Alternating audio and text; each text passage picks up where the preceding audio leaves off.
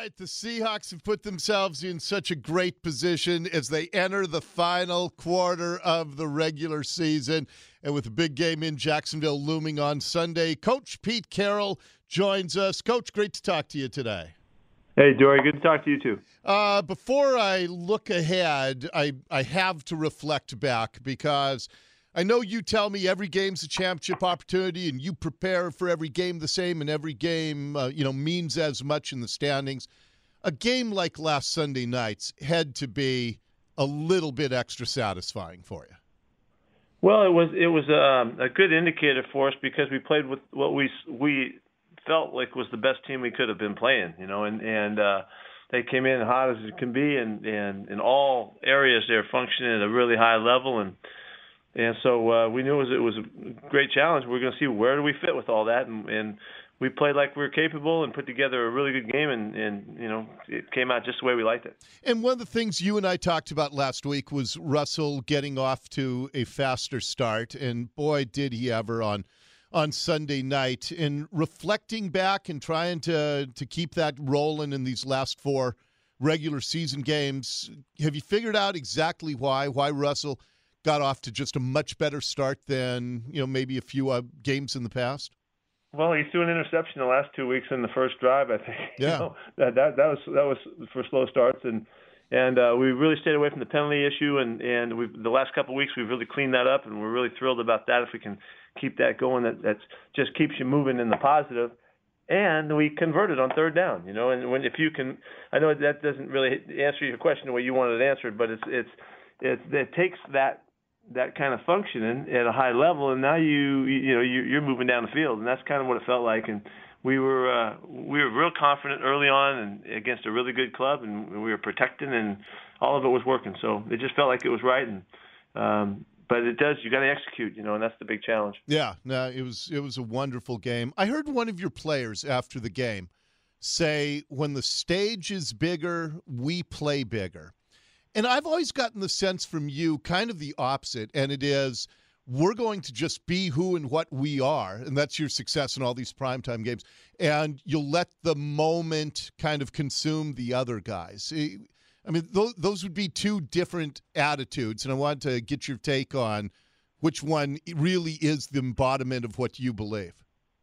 Well, I I think it's the playing well at the end of the season and playing well in championship you know challenges and all that comes from doing things like you always do it, and the uh, the results seem different. See, I think you can get fooled by the results.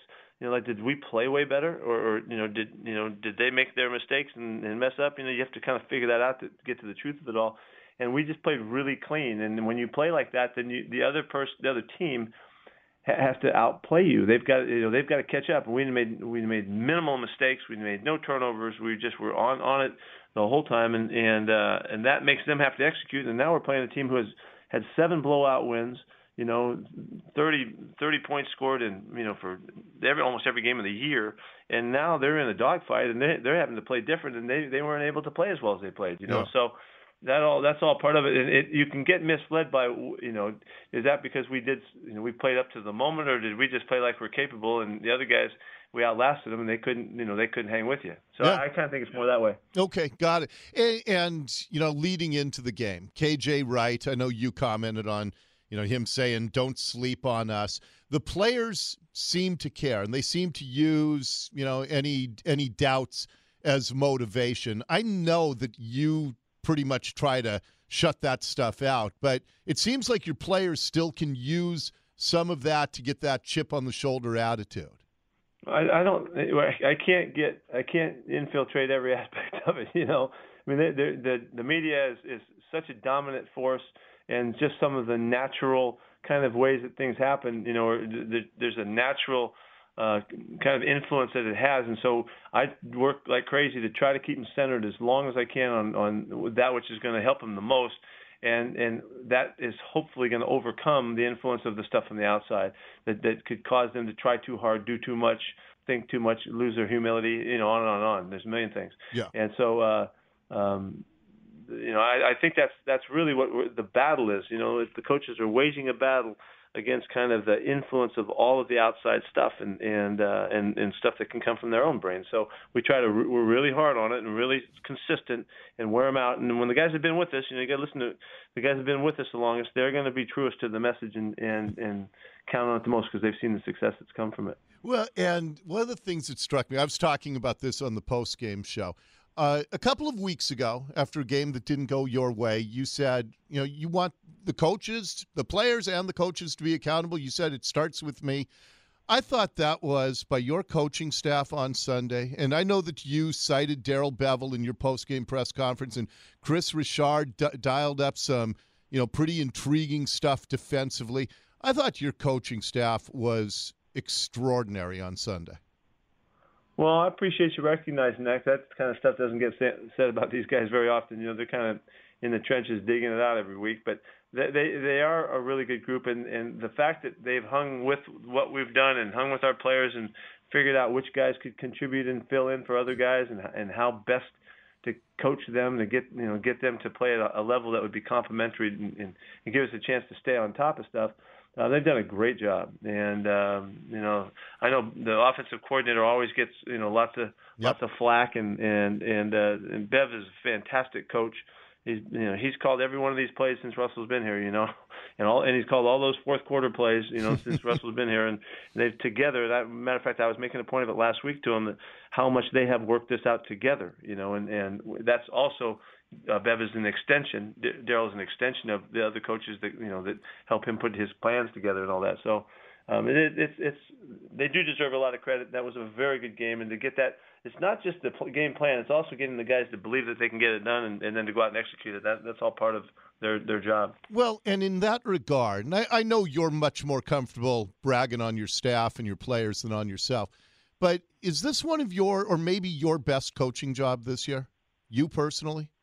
I don't know that. I don't know. Let's let's let's wait. You know, take a look, and I'll, I'll talk to you about that in a couple months. I should have anticipated that answer. Okay, um, you're you're a Bay Area guy. You, were you a Dirty Harry fan? Um, matter of fact, I I, I grew up um, uh, less than a quarter of a mile from the from the uh, the quarry where all that was shot. Yeah. On the you know that was right down right down the street. I used to go over there with my friends when we were growing up. Yeah. So I, yeah, we were. Okay. I mean, and so I, I remember uh, Harry grinding his foot into the the perp's leg, shot leg at Kezar Stadium, and all of that. But one of yeah. one of my favorite Dirty Harry lines: "A man's got to know his limitations." a, and in that vein. I know to never question you about football because I don't know anything about football compared to you. I know not to to question Neil deGrasse Tyson about astrophysics because I don't know anything about that. But come on, Pete, that wasn't a, a lateral on, on Sunday night, was it? Yeah, it was. yeah, it's just, it's just hard. It's hard for the naked eye to understand how that happened. But the speed of the players it's like think, picture like you're in a car and you throw a baseball out of just flip it out the window. Yeah. That baseball is going and you're going 60 miles an hour. That baseball is going 60 miles an hour for a while, and then the wind knocks it back and it slows it down. Right. And and the car keeps going 60 miles an hour. If you look, those guys kept running, and the and and that that ball was already traveling. That's what honestly, the league doesn't understand that yet. The ball's traveling the same speed as those guys are, and so it's got it has to move.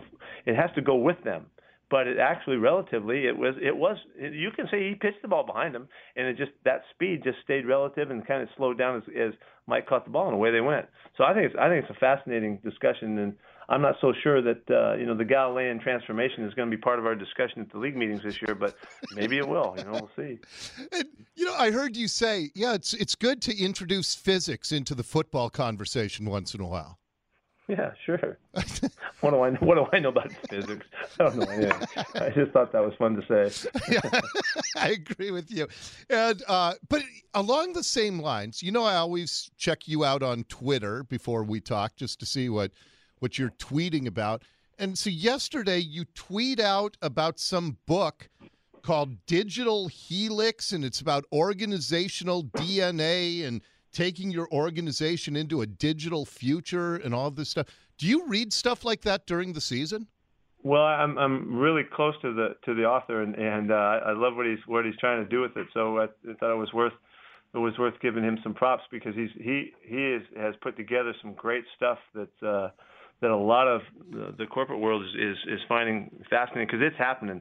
Digital transformation is happening, you know, and and uh, uh, Michael Gale just happens to be a guy who's at the cutting edge of all of that, and and he's sharing his ideas with with uh, companies and leaders and stuff that that have are facing it, uh, and realizing that it's also generating a cultural change too in their in their organizations and so there's a there's a big there's a big thing going on there with that and so I think it's fascinating. Yeah, and and people who are reactive, they're dead and gone. I mean, you have no chance if you're reacting. You have to be anticipatory. So you you think about the Seahawks and the organization in in that anticipatory way, I assume, to, so you can stay ahead of the curve.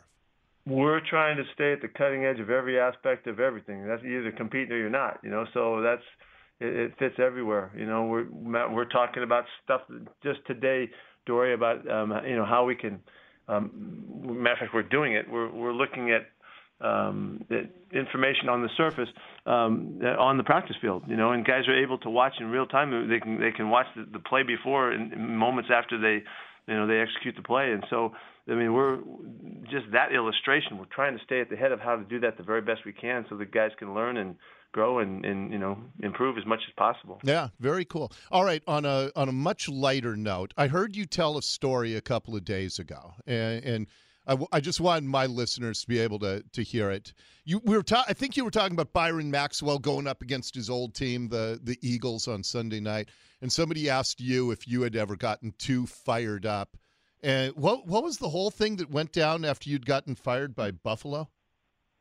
Well. I told that story once. Do I? I don't really need to tell it again. Do I? The, um, I don't think my listeners have heard it. They don't listen to your Wednesday press conference, Pete. Well, it was it was. I got fired um, at the end of a horrible season. My first year in the NFL. I was at the Buffalo Bills, and and uh, head coach. You know, we went two and fourteen, and he fired a bunch of coaches at the end of the year, and and and. Uh, we were lousy. we we really stunk. But um, anyway, the next year I happened to get on, lucked out, got on Minnesota with the Vikings, and we played Buffalo game four of that next year. And uh, so that when you know I saw that on the schedule, I was pointing out because I was going to be all you know, whatever. I was going to be all worked up about it. And sure enough, the game came around, and during the week, I was telling my players, I was coaching the defensive backs, you know, look, I might not be very effective. I'm going to be too emotional. I'm going to be too fired up, you know. And I was, I was kind of using it to have some fun with it.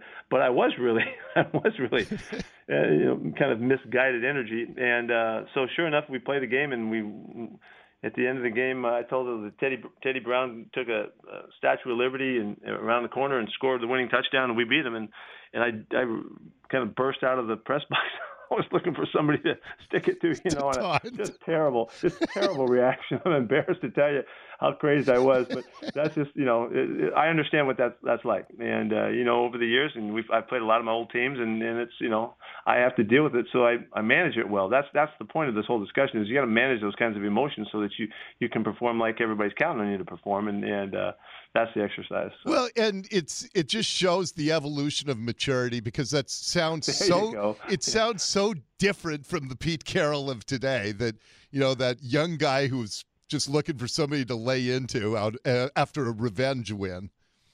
Okay. Yeah. I'm, I'm glad you feel that way. I like that. And let's talk a little bit about Sunday's game because, man, Jacksonville, they – I, I know everybody says they're a surprise team, but the more I watch them, the more I realize no, they're they're not a surprise. They're legit and they're right where where they should be, given the way they're playing and the level they've been at. Yeah, you know, if, if you you could put on the tape from last week or the tape from this week, and you're going to hear kind of the same observations I'm making of this team that we saw in Philadelphia. They're the leading rushing team in the NFL. They're the, the leading defense in the NFL, points and, and yards and all that. They're the leading sack team by a lot in, in the league. Um, you can't, you just can't move the ball on them. You can't score on them, and, and nobody can stop them running the football. They got a great formula, the one that we, you know, we know is championship. And so, as they're just really, they're kind of unveiling how good they are. They're kind of figuring it out, and, and uh, they, they are a loaded football team, and they've got tons of depth, and they've got a great roster, and and the quarterback's playing well, and they got a whole bunch of running backs. So we've got our hands full. This is a very difficult, challenging game, you know, back there, and and uh, we're gonna have to play really well. It's another to us. This is the championship game. We learn how to play on the road, you know, and yep. so here we go. All right, and health wise, uh, let me just hit a couple guys real quick, get an update. Uh, Oday Aboushi.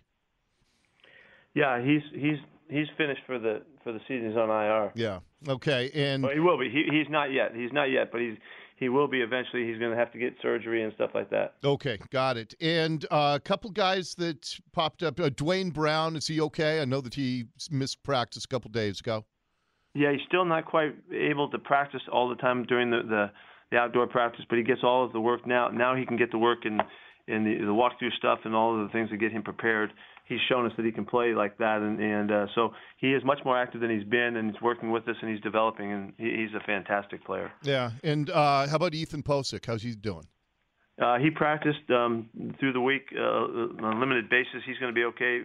Uh, we think we will work him out at the stadium, but we think he's going to be able to play. Okay, and a couple other quick ones. Uh, Naz Jones, Dion Jordan. Yeah, Naz Jones is, is still hobbling. He's going to take him another week, and and uh, Dion Jordan, we're going day by day. Got it. All right. Well, uh, this great matchup. Couple of eight and four teams. Uh, big long trip for you guys, Coach. Uh, have a great trip back east, and I'll look forward to talking to you next week. All right. Thanks. Appreciate it, Dori. All Good right.